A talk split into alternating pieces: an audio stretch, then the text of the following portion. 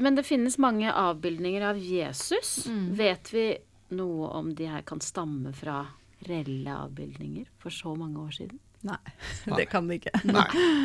Nei. Nei. Svaret er nei. Nei. Svaret er nei.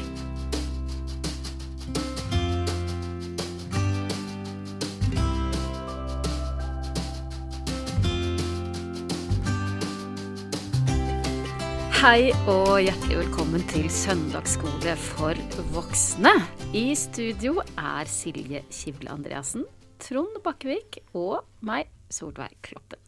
Trond og Silje er prester mm. og skal hjelpe oss med å forstå litt mer av de store temaene innenfor kristendommen. Hvem er Gud, hva står i Bibelen, og hvorfor døper vi oss f.eks.? Og ikke minst, hva betyr det egentlig å være kristen? Vi har allerede laga en episode om Jesus. Det vil si om Jesus' fødsel, død og oppstandelse. Jesus i trosbekjennelsen, kan vi si det? Ja. Eh, Men eh, det er jo bare starten og slutten på et liv. Mm. Hva skjedde i de årene han levde? Mm. Det må vi snakke litt om i dag. Mhm. Hva vet vi om livet til Jesus? Vi vet, eh, vi vet noe om akkurat eh, de årene fra han Eller vi vet ganske mye om de årene fra han på en måte starta sin gjerning, som vi pleier å si. Ja, rundt i 30. Ja, var han ca. 30, tror vi da. Ja. Og da begynner det jo med at han eh, blir eh, døpt av døperen eh, Johannes. Eh, de to var jo i slekt. Og hvordan kom den eh, dåpen i stand? Eh, altså Johannes han var en slags profet i sin tid. Eh, som, eh, som kalte folk til omvendelse, altså vend, om, vend tilbake til Gud. Eh, og så drev han med en dåp som et symbol på denne omvendelsen. Altså Han hadde med seg folk da ut i Jordanelva, døpte de, eh, og så fikk de på en måte en ny start, på en måte da. Og Jesus gikk dit og ble døpt. Som 30-åring? Ja, jeg tror han må ha vært ca. 30. Ja, må ha vært cirka 30. Hvorfor tok det så lang tid? De drev ikke med barnedåp på den tiden. Nei, de gjorde nei, ikke da, det, nei. Nei, det, og det dette er jo og dette er jo ikke den dåpen som kirka driver med nå. Dette er Johannesdåpen, kaller vi det. Ja. ja, En mer sånn omvendelse, symbol på Ja. omvendelse. Ja. Um, og så var det jo han drev, altså De bodde jo oppe i Nasaret. Og Johannes drev på ute i ødemarken. Det står jo at han, at han var lenge ute i ødemarken og levde av Gresshopper og honning og Gresshopper og honning som han Gikk- fant der ute. Gikk kledd i en og, kamelhårskappe. ja, og var nok en liten sånn Ja, ja. Ja. Sånn, uh, sånn eh, litt sånn uh, utenfor allfarvei-fyr, som likevel fikk med seg en følgeskare som hørte på han, og Jesus har da gått og hørt på han. Og da har han sannsynligvis gått ganske langt, fordi dette var Jordanelven, og det er et stykke fra Nasaret, eh, for det første. Og så er jo tradisjonen at det var ganske langt ned mot Dødehavet i Jordanelven. Eh, det står at det er eh, Betania på den andre siden av Jordan. står det. Betania ligger jo både ved Jerusalem, men også sannsynligvis et sted nede ved Jordanelven. Og der ble han da døpt. Ja. Og så begynte han sin gjerning. ja. Eh, Og, Og, da gjorde han som Johannes. Han fastet i 40 dager og 40 netter og var ute i ødemarken da. Mm. alene ute i ødemarken? Ja, eller? det står det. Og så ble han fristet av djevelen om, øh, om han ikke kunne gjøre stener til brød, siden han var Guds sønn. Om han ikke kunne hoppe ned fra tempelets tinde, står det. Det er altså det sørvestlige hjørnet, sannsynligvis, av øh, bymuren rundt Jerusalem, som var veldig høyt. Og så skulle englene ta imot han. Og det siste, hva var det for noe igjen? da? Det At han skulle bestemme overalt eh, Ja. i verden, eller Ja. hersk herske over alt dette. Ja. Ja. Ja. og hva sa Jesus? Nei, Vi gikk fram med Satan. Ja. han besto testen. Han besto testen. Ja, og så begynte han å samle seg disipler. Og da gikk han rundt og så sa til folk han møtte, da, som han sikkert hadde tro på, så sa han kom og følg meg. Ja. Og da er han i stor grad oppe ved Genesaretsjøen. ja. For det, det, etter, etter det vi også sannsynligvis vet, så er, bodde han i Kapernaum, som er en liten sånn landsby i det nordvestlige hjørnet. Ok. Og hvorfor vil han ha disse disiplene? Jeg tenker at han knytta til seg noen som han lærte opp på en spesiell måte. Altså Det var egentlig et smart trekk, tenker jeg, å liksom bygge seg en liten eh, flokk. Sånn at eh, han hadde Både så sendte han de ut, sånn at de eh, kunne fortelle om Jesus og, og, om Gud, men også fikk de leve sånn tett på han, så, så de kunne fortelle historiene videre etterpå. Mm. Ja, det var det. Altså opptrådte han vel litt som eh, andre eh, som var altså rabbinere som kanskje gikk rundt og hadde med seg en flokk som, som ja. de lærte opp. Mm. Og så var det liksom de tolv, som vi kjenner som de tolv apostlene. Og så har det sannsynligvis også vært en større flokk som har fulgt med. Det var jo tolv menn, men ja. Var det noen det kvinner jo, der òg? Ja, det, var, det, er helt tydelig at det var mange kvinner også i dette mm. følget. Mm. Mm. Ja. Uh, uh, var det sånn at Jesus visste at han var starten av en ny religion? Ja, det er et veldig godt spørsmål. For der tror jeg de ulike evangeliene forholder seg litt uh, forskjellig til det. I, I Markus er Jesus veldig hemmelighetsfull. Eh, at han ikke vil at folk skal si hvem han er og sånn. Ja, for han visste selv ja, at han var Guds sønn, ja, eller? Altså, ifølge... Ja, det, han, det ja. går det vel frem at han, det visste han. Og så var han ikke interessert i at dette skulle liksom publiseres så veldig. Men det er jo også sånn at evangeliene er jo skrevet etterpå, mm. og da vet vi at det begynte å bli en annen religion. Ja. Uh, men Jesus var jo ikke kristen. Nei. Nei Jesus, Jesus, var jøde. jøde. Ja. Ja. Så han ble, han ble, aldri kristen. Nei. Og Jesus snakker jo ganske tydelig om, om Gud som sin far, eh, særlig i hans evangelie. sånn at han hadde jo helt klart en opplevelse av at, at han var, han var sønn, ja. på et vis. Da. Mm. Men akkurat hvordan, eh, hvordan, den bevisstheten var hos han, den, eh, den, det kan man jo lese om i evangeliene. Det var eh, Det er jo også et mysterium, på en måte. For på et vis virker det som han gir veldig uttrykk for det. Um, og så på den annen side så er han veldig sånn Jeg vet ikke. Han er også veldig vanlig. Ja, og så er det noen sånne episoder som, som, som er litt sånn hemmelighetsfulle, men som liksom også røper noe annet. Det er han tar med seg de tre disiplene som står han nærmest. Altså Det er tydelig at han hadde en liten sånn arbeidsutvalg, for å si det ja, sånn. Ja, Og hvem var, de, hvem var, de, tre? Ja, Det var Peter og Jakob og Johannes. ja. Uh, og de var oppe på et høyt fjell. altså uh, Tradisjonen siden er at de har liksom vært på Oljeberg et eller annet sted, hvor da, hvor da det var de tre, og så, og så kom uh, Moses og Elias og som var de sterkeste, liksom, tydeligste profetene. Uh, og, så, og de var alle kledd i hvite kapper. Og Peter syntes det var så fantastisk å være der at han lurte på om de ikke kunne bygge noe telt eller bygge noe hus, så de kunne bare være bli der. der ja. Og så uh, står det at uh, så ble det borte, de andre. Og den som sto igjen, var Jesus alene. Og der sto han da med vanlig kappe og sandaler og sand mellom tærne og sa at nå må vi gå ned av fjellet igjen. Og det er liksom tilbake til hverdagen. Ja. Så det var dette glimtet ja. av det andre, og så, og så tilbake til, tilbake til hverdagen. Ja. ja. Har, har, dere noen favoritthistorie om Jesus som ikke er like kjent som juleevangeliet? Mm, jeg har ganske mange, da, men jeg kan godt fortelle en av dem. Ja, ja. En av mine favoritthistorier er um, nå forteller jeg den sånn som jeg husker den. Ja. Mm. Det er altså Jesus er på vei ut av en by, sånn som jeg husker det, med sine disipler. Og så er det en dame i denne byen som har skjønt at han har vært der, og at hun ligger litt bakpå, så hun må, hun må rope etter han, fordi hun har, uh, hun har behov for hjelp. Og denne, denne damen, hun er en kananeer, heter det. Og de hadde på en måte sin egen uh, type religion. Hun var ikke jøde, oh, så hun var jo en annet folkeslag enn uh, en Jesus. Og det var absolutt ikke gitt at han skulle bruke tid på henne, uh, for hun var jo ikke engang en jøde, ikke sant. Men så hun roper, da, og roper og roper. Og så Jesus bare går.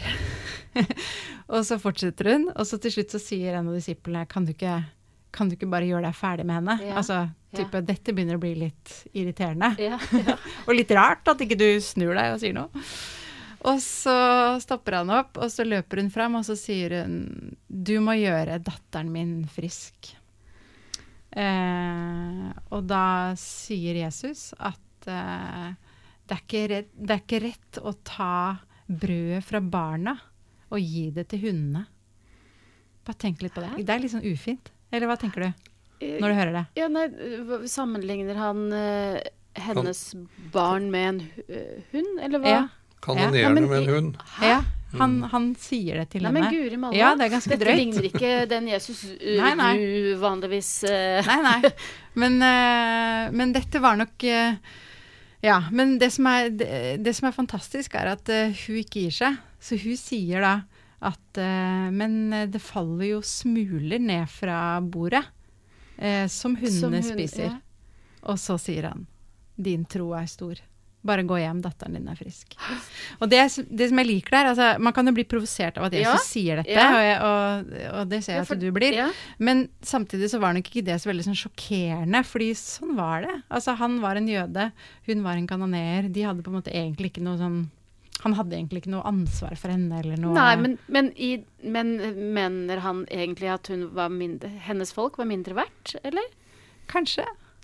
Ja, det kan Det høres jo sånn ut. Ja. Men det som er kult, er at han at, at, Og det tenker jeg Det kan, kanskje sier noe om Jesus, men jeg tror det sier enda mer om den tida og de relasjonene som fantes på den tida. Da. Ja. Det er derfor det er så sjokkerende at hun eh, ikke gir seg. Men at, at hun ikke liksom skammer seg bare 'Nei, nei, det er sant, nå går jeg hjem.'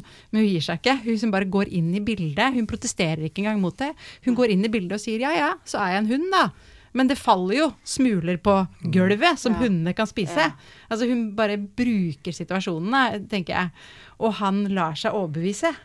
Og da er jo det enda sterkere. Ja, men må man tro så sterkt for at Jesus skal eh, hjelpe? Nei, det Nei, men jeg jeg tror da, den historien er også en fortelling som foregriper dette at, at uh, han kom du, du spurte jo Eller vi sa jo Jesus er jo ikke kristen. Mm. Men det er sånne historier som viser at grensene begynner å Ja. brytes. Altså, Ja. Han er ikke Han knytter seg ikke bare til det til sitt folk, men det har en universell dimensjon. Og Dette er en av de historiene som det. Så syns jeg også det er Spør vi kan Gud forandre mening? Mm, det er jo spennende. Ja. Ja. Her- Dette er jo en av fortellingene om at eh, sann Gud, sant Ja. menneske, forandrer mening. Ja. Han lot seg overbevise. Ja. Mm. Og disiplene var veldig irritert. Mm. ja. Så um, Har du en favoritthistorie om Jesus? ja, nå, dette var en av dem. Ja, ja. Tok jeg din? Nei da, det er, jeg kan godt Du har eh, flere. Jeg har en annen. Det er Jesus som Mm. går ut av, um, av det, Han har vært, kommet gjennom Jeriko, sannsynligvis var han på vei opp til Jerusalem. Så kommer han, han har gått gjennom Jeriko, det er jo nede i Jordandalen. Og så går han ut, og så har han en svær flokk med seg. Og så sitter det en fyr i veikanten som er blind, og så roper på Jesus. Og de andre prøver liksom å få hysje han vekk, for nå kommer jo Jesus med hele sitt følge og vil ikke, ikke forstyrr. Altså sånn. Og så går Jesus bort til han, og så, og så sier han Hva kan jeg gjøre for deg? Og den, det spørsmålet, ikke sant Og det, det er ikke sånn Skal jeg la deg bli seende? Mm. Nei, han spør. Han spør Hva- hva er det hva, er det, ja. hva er det du vil? Mm. Og så er det jo å se. Mm. Eh, men men uh, det begynner liksom med respekten Ja, for den andre. Ja, det var en fin historie. Ja. Mm. Og, og, um, og det tenker jeg både er um, Det er liksom For meg er det et sånt lærestykke om hvordan vi møter mennesker, og hvordan vi som kirke skal møte mennesker. Mm. Hva kan jeg gjøre for deg? Og så lytte til det. Mm. Ja. Ikke Så- fortelle mennesker hva vi vil, hva- ja. hva vi Nei, gjerne nei, vil det gjøre. er jo. Ja. Mm. Veldig lett å gjøre. Ja. Ja. Men, men eh, eh, ja, nå eh, Fins det flere sånne historier om at Jesus eh, var det jeg vil kalle litt kjip, da? Ja, sånn, ja. ja. Ja, det gjør det jo. Jeg um, nå, nå vil du kanskje ha en historie til? Eller, Ja, eller vil du ha en annen historie? Ja, nei, ja. Nei, han kunne være ja, kjip, veit jeg ikke, men eh, litt sånn litt vanskelig å forstå, i hvert fall. Men jeg har en annen historie som jeg også syns er utrolig fin. Da. ja. Men jeg merker at en del av de historiene jeg har veldig sans for, da er det jo ofte at de bikarakterene, altså ikke bare Jesus, men de han møter, de viser et sånt mot da, som jeg får veldig sånn Ja. respekt for. Sånn som hun her damen ikke sant, som ikke gir seg. Ja. Selv om hun blir kalt for hund. ikke sant. Så er det en annen dame. Hun fortelles det om at hun har hatt blødninger i tolv år. Eh, og da er det sånn at eh, hvis, man, hvis man hadde blødninger da, på denne tiden, så var man uren. Og da, kunne man ikke, da skulle man ikke komme borti folk, og ikke borti ting som folk kunne ta på. Litt sånn koronastil, liksom. At du, da var det karantene. Da måtte du være hjemme i isolasjon. Og tolv år er ganske lang tid. Og hun hadde brukt alle pengene sine på å prøve å bli frisk. Sikkert prøvd masse forskjellige leger og doktorer og sånn, men ikke blitt frisk. Og så kommer Jesus til byen hennes, og så våger hun seg ut. Og så fortelles det om at det stimler masse folk rundt Jesus. Sånn var det ofte. At veldig mange skulle liksom tett på for å både høre han og kanskje komme borti han. Og hun er i denne stimen, da. Der kan hun jo egentlig ikke være. Hun har ikke lov til det. Men så kommer hun da, så tenker hun, hvis jeg bare får tatt på han, bare tatt på kappa hans, kanskje, kanskje kan det hjelpe meg. Og så kommer hun bort på kappa hans, og så stopper Jesus opp, og så sier han, hvem, hva skjedde nå? Hvem, hvem tok på meg? og disiplene liksom eh, Nå er det veldig veldig mange mennesker som tar på deg hele tiden og er tett på, så hva mener du? Men da forteller Jesus at ja, men jeg kjente at det var en kraft som gikk ut av meg. Hvem var det? Og da, og da når jeg leser denne fortellingen, så kjenner jeg hun damas redsel. Liksom bare nå, nå blir jeg avslørt. Nå kommer han til å si hei, du. Og disse folka vet jo kanskje hvem jeg er, ikke sant? At jeg er uren. Eh, så, men hun står fram og sier det var jeg som tok på deg. Eh, Det er Men- modig, ja. det er veldig modig, men saken er at hun er blitt ren. Hun blei frisk. Og Jesus sier igjen der at uh, din tro er stor. Ja. Og det mm, Ja, jeg tenker at det For meg er hu- hun dama er veldig viktig for meg, da, men jeg tenker også med Jesus at han at han har plass til det her, da, som det ikke var plass til. Mm. Altså urene mennesker som kommer og tar på han. Ja, så blir de friske, og så på en måte, og så lar han ikke liksom være med dem. Han stopper opp. Hvem er du? Ser henne Mm. Og anerkjenner. Mm. Her er det et menneske med stor tro. Og det er jo det vi drømmer om som mennesker, er ikke det? Det sett, drømmer vi om ja. å bli sett. Ja. Men jeg lurer på, for når jeg hører alle disse historiene om Jesus Mm. Han var jo rett og slett en stor rockestjerne. Er det, Ja. er det noen historier Altså, er det noen eksempler på at det Gikk det til hodet på ham noen gang, liksom? Det er det noen som vil si. Ja. Nei, det er ikke noen historie. Nei. om det. Nei, jeg syns det er ganske nøkternt Ja. eh, hele veien. Det er, eh, jeg blir jo ganske fascinert av alle disse historiene hvor han Altså hvor mennesker kommer til han er spedalsk, eller det er hun en, som blir helbredet, en, en eh, annen som var lam og som ikke klarte å komme ut i vannet fordi det, han trodde det var noen engler som rørte i vannet. Og så er det nærmest sånn løpekonkurranse for å komme først, for da blir du helbredet. Jeg kan ikke tenke meg at Gud driver og arrangerer sånne løpekonkurranser. Men, men, men og, og, og hun øh, som satt og snakket med Jesus ved brønnen, hvor, øh, hvor hun til slutt går inn til byen og sier han har sagt meg alt, hvem jeg er. Og hun hadde jo ikke noe å skryte av, sånn som hun, fortellingene var om henne i byen, og sånn som hun også hadde fortellingene om seg selv, sannsynligvis. Og så, men så bare sier han gang etter gang etter gang 'din tro har frelst deg'. Og så bare forsvinner de på en måte ut. Altså den der litt sånn ubekymrede 'ja, men så fint at du Ja. kom til meg', og så håper det går deg bra i, i denne verden. Det er liksom ikke sånn at uh, skal samle inn og passe på uh, 'nå hører du til flokkene', Mm, når, mm. men, men den derre rausheten med bare å si 'ja, jeg hører det', uh, jeg hører hvordan du har hatt det, her er hjelpen', og så Og så lev ditt Lev ditt liv. Ja. Mm. Mm. Så vi vet jo ikke om alle disse som til han sier, hvor han sier at din tro er frelst deg, om de siden ble med i kirken. Det vet vi jo slett ingenting om. Nei, nei.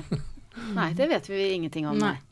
Nå, eh, det er en, jeg må fortelle en fortelling til som jeg syns er eh, helt rå. Og det er jo eh, Det er en mann som er lam, og som har vært det lenge. Og så har han fire venner som kommer um, og henter han fordi Jesus har kommet til byen. Eh, så de tenker at vi, vi tar med vår lamme venn til der hvor Jesus er. Og så bærer de han dit, og så kommer de frem, og så er det helt fullt. De kommer ikke inn. Så da går de opp på taket, og så fjerner de litt av taket, og så firer de ned sin lamme venn foran Jesus. Og da fortelles det at Jesus ser opp, ikke sant? for han ser hvor er det denne personen kommer fra. Så ser han opp, og så ser han disse fire vennene, og så står det at han så deres tro. Mm. Og det syns jeg også er utrolig fint. at det, um, det er ikke Det er ikke- Det sier, sier også noe om at man kan også bli båret i tro, da. Mm. Det syns jeg er veldig fint. Og det er også at Jesus ser det, og på en måte anerkjenner det, sier det høyt. At ja, jeg ser, ser deres tro. Tillit, tilliten til det. Eh, ja. Ja. Det, men om det gikk til hodet på han, det er egentlig et bra spørsmål. Det, det fortelles også en del ganger om at han trakk seg unna. At han, at han tok med seg venn, altså disiplene for å komme seg litt vekk. Rett og slett. Av og til så En gang i hvert fall så eh, så gikk de i en båt for å liksom komme seg på andre siden av sjøen. Ja. liksom komme seg litt unna, få litt fred, da. Ja, puste litt. Ja, så jeg tror ikke han liksom oppsøkte det der hele tiden, i hvert fall. Men så kom jo folk gående etter, da, så han fikk jo aldri fred, egentlig. Men jeg syns han eh, Mhm. tålte mye av det. Mm. Ja. Mm. Vi har jo ikke noe tydelig eh, bilde av Gud, men det finnes mange avbildninger av Jesus. Mm. Vet vi noe om de her kan stamme fra reelle avbildninger for så mange år siden? Nei, Nei. det kan det ikke. Nei. Nei. Nei. Svaret er nei. Nei. Svaret er nei. Mm. Jeg har sett eh, en for, for noen år siden så, så jeg en sånn BBC-artikkel med noen eh, forskere som hadde prøvd å, å liksom eh, bruke kunnskap de har da, om menn i Midtøsten på denne tiden. Hvordan så de Ja, ut? ja. Og han så, det bildet de har lagd, der ligner ikke på denne klassiske Nei. hvite Jesus. Altså, en kraft, han har mye kraftigere nese, krøllete hår, eh, mørk hud. Eh, så så ja, ligner i hvert fall ikke på disse bedehusbildene. Jeg, jeg vet ikke hva du ser for deg, jo, nei, man ser for seg sånn langt hår. blondt hår og mm, skjegg og- ja. ja, Han var ganske sikkert ikke blond. et lam på skuldrene. Ja, Ja, nei, ikke, ja. ikke, ikke blondt. Hvordan ser eh, din Jesus ut? Ja, det er litt flaut å si det høyt, men jeg, jeg har funnet ut at jeg må bare si det. Ja. Han ligner litt på eh, han som spiller i 'Passion of the Christ'. Er ikke det Mel Gibson? Sånn ser Jo, min det er Mel. Gibson. Det er Mel Gibson. Ja. Ja, Litt så tvilsom sånn- film, men eh, Ja, ja, men sånn eh, Ja, ja, sikkert. Men, så, men jeg tenker at det er ikke så nøye Nei. hvordan han ser ut. Ja, men men jeg, jeg tror det er viktig i vår tid da, at, vi, at vi henter fram liksom ulike bilder av Jesus, ikke bare Mel Gibson, bare så det er sagt. Mm.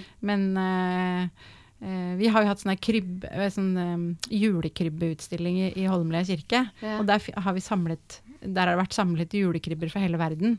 Og i den kinesiske julekribben så er jo Jesus eh, kineser. Ja. Og, og det tenker jeg, det er det som er sant. Ja. Altså Ja. Jesus ligner Ja, ja, på oss, da. Ja. Mm. Har du et tydelig bilde av Nei. Jesus? Nei. Nei. Men er, for meg er det viktig at eh, kristendommen er jo en Midtøsten-religion. Mm.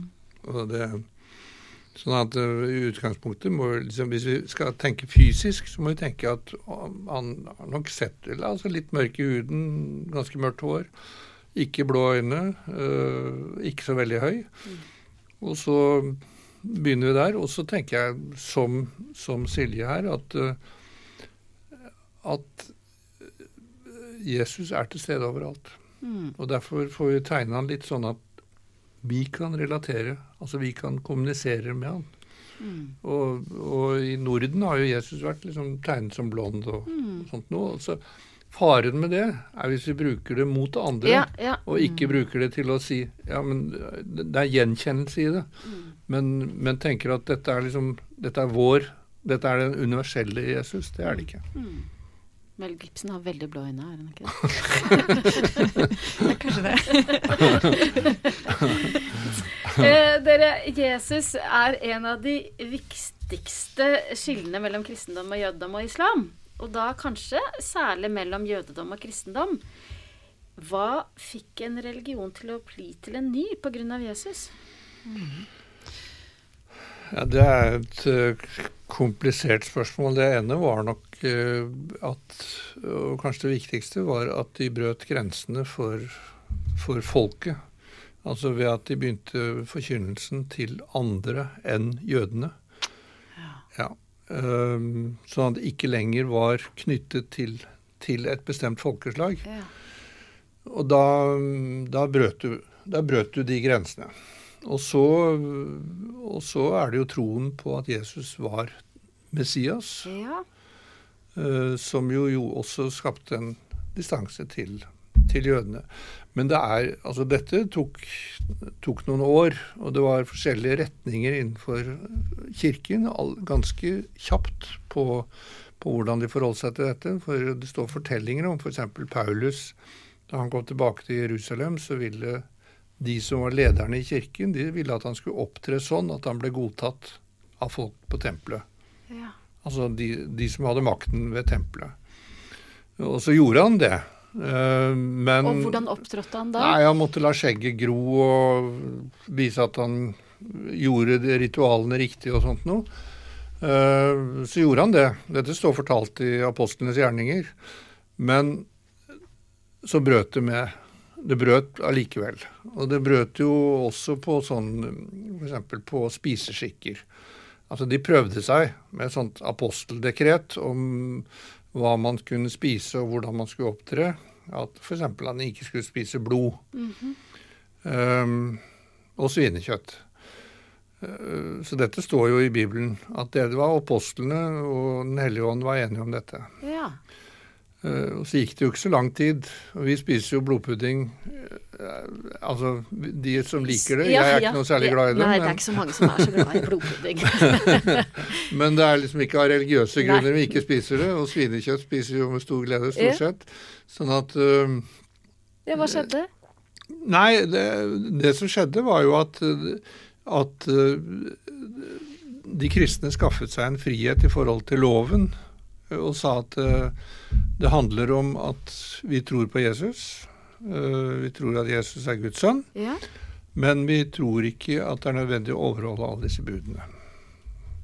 Nei. Og det, det Så tar vi med oss de ti bud. Ja. Og det holder i grunnen. Ja. Ehm, og så vokste Kirken frem av dette, og så var det hele tiden i 300-400 år så var det spenninger mellom det som ble kalt jødekristne, og det som ble kalt hedningekristne. ja, fortell. Og vi hører til de hedningekristne. Ja, vi er hedningekristne. Hva, hva uh...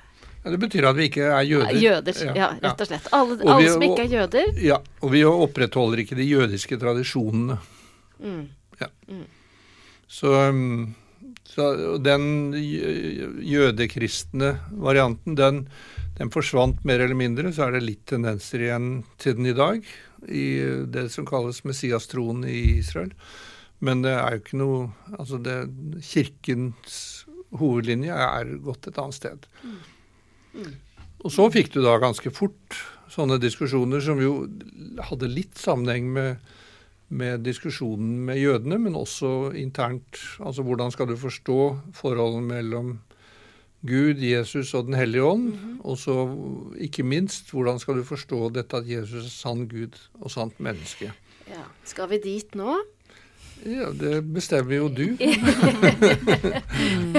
men eh, det, er jo, det er jo også en spennende diskusjon, fordi at eh, Og den kom på 400-tallet. Og da var det først Er Maria gudeføderske, eller er hun Kristusføderske?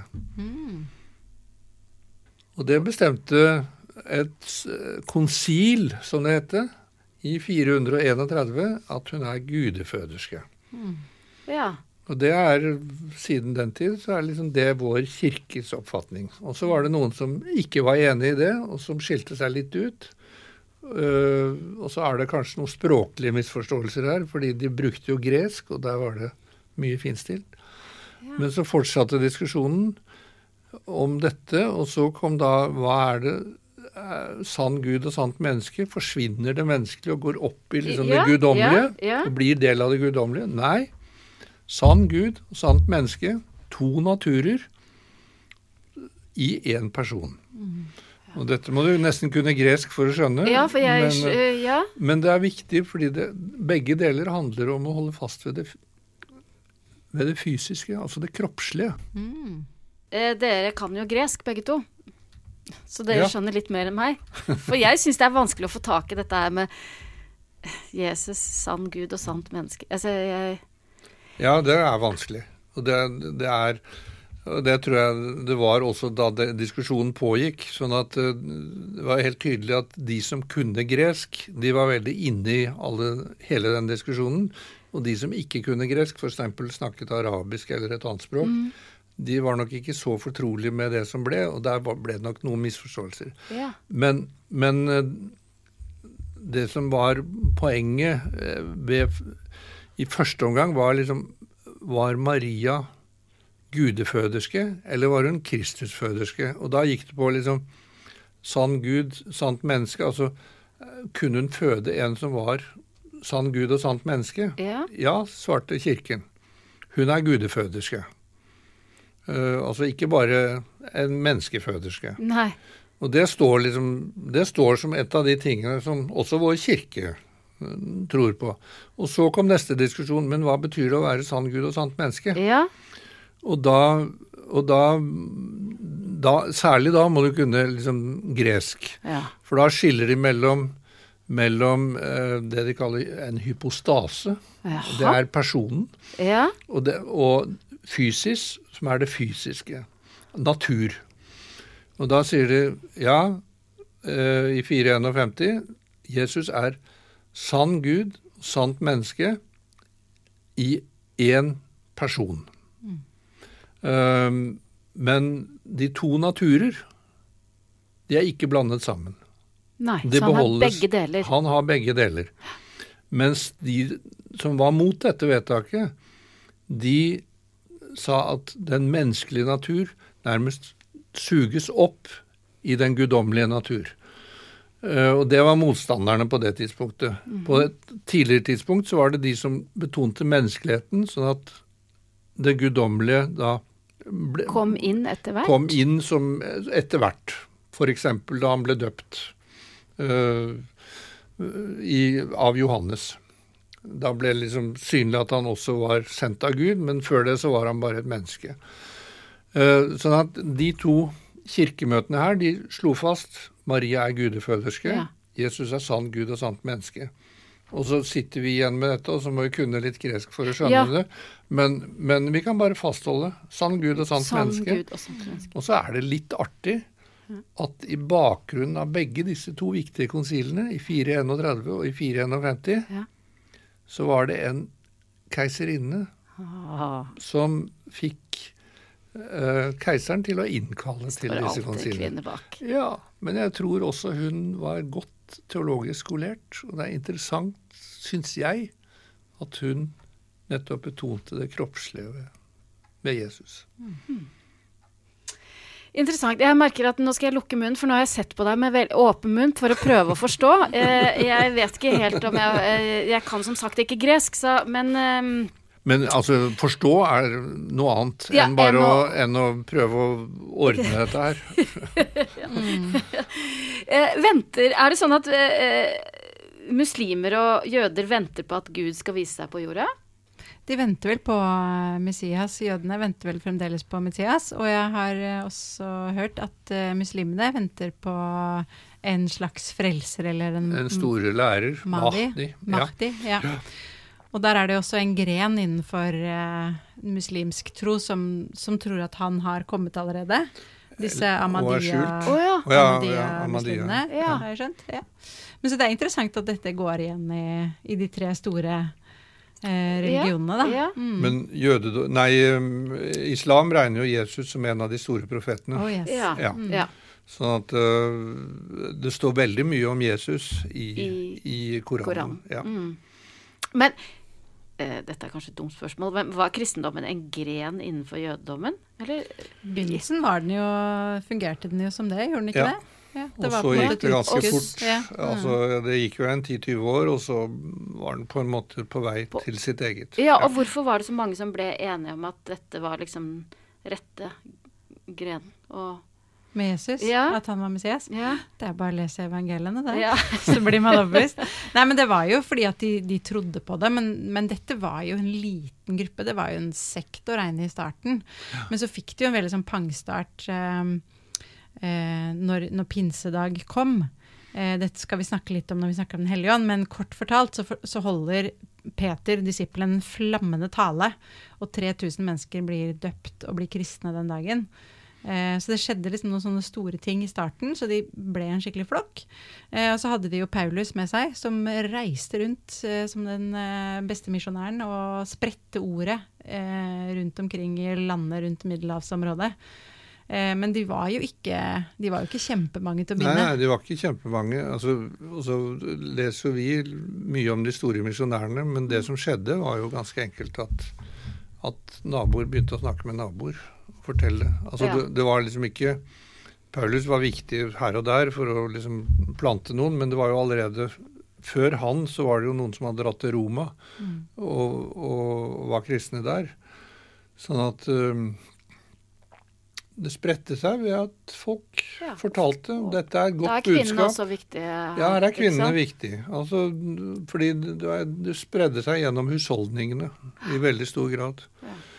Og, og det er jo ganske bemerkelsesverdig at det som begynte med en, kanskje en 40-50 mennesker oppe ved Genesaretsjøen, fortsatte på pinsedag med noen flere. Og Der står det jo om grekere og arabere og Mm. andre folkeslag som Det var ikke noen nordmenn der, så vidt vi kan se i Mm. apostelgjerningene. Men, men det begynte med noen veldig få, og så spredte seg i løpet av 200-300 år, sånn at den ble den dominerende religionen i Mm. Romerriket. Ja.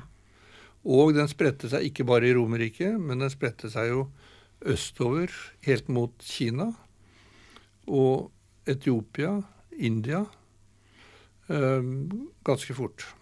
Sånn at øh, det er naboer, og så er det sannsynligvis handelsreisende som har liksom fortalt. Mm. Så har det kanskje vært litt defekter ved den religionen som var dominerende fra før. Mm. Mm. Og ikke minst dette at uh, de orienterte seg mot de fattige. Altså barmhjertighetsarbeidet ble et Ja. veldig sentralt element ja. veldig tidlig. Ja. Sånn at uh, de så litt sånn sosiale implikasjonen av dette nye budskapet. Og, og det var en sånn frigjøring i det. Helt til slutt, dere. Vi sier Jesus Kristus. Hva betyr Kristus, egentlig? Kristus betyr Messias, som er den salvede. Så Kristus er det greske ordet for det hebraiske Messias. Ah, Ja, så det betyr han som er salvet. så enkelt. Så enkelt. Så enkelt. Og da sier jeg, ganske enkelt, tusen takk eh, for i dag, eh, Trond og Silje. Vi snakkes snart igjen.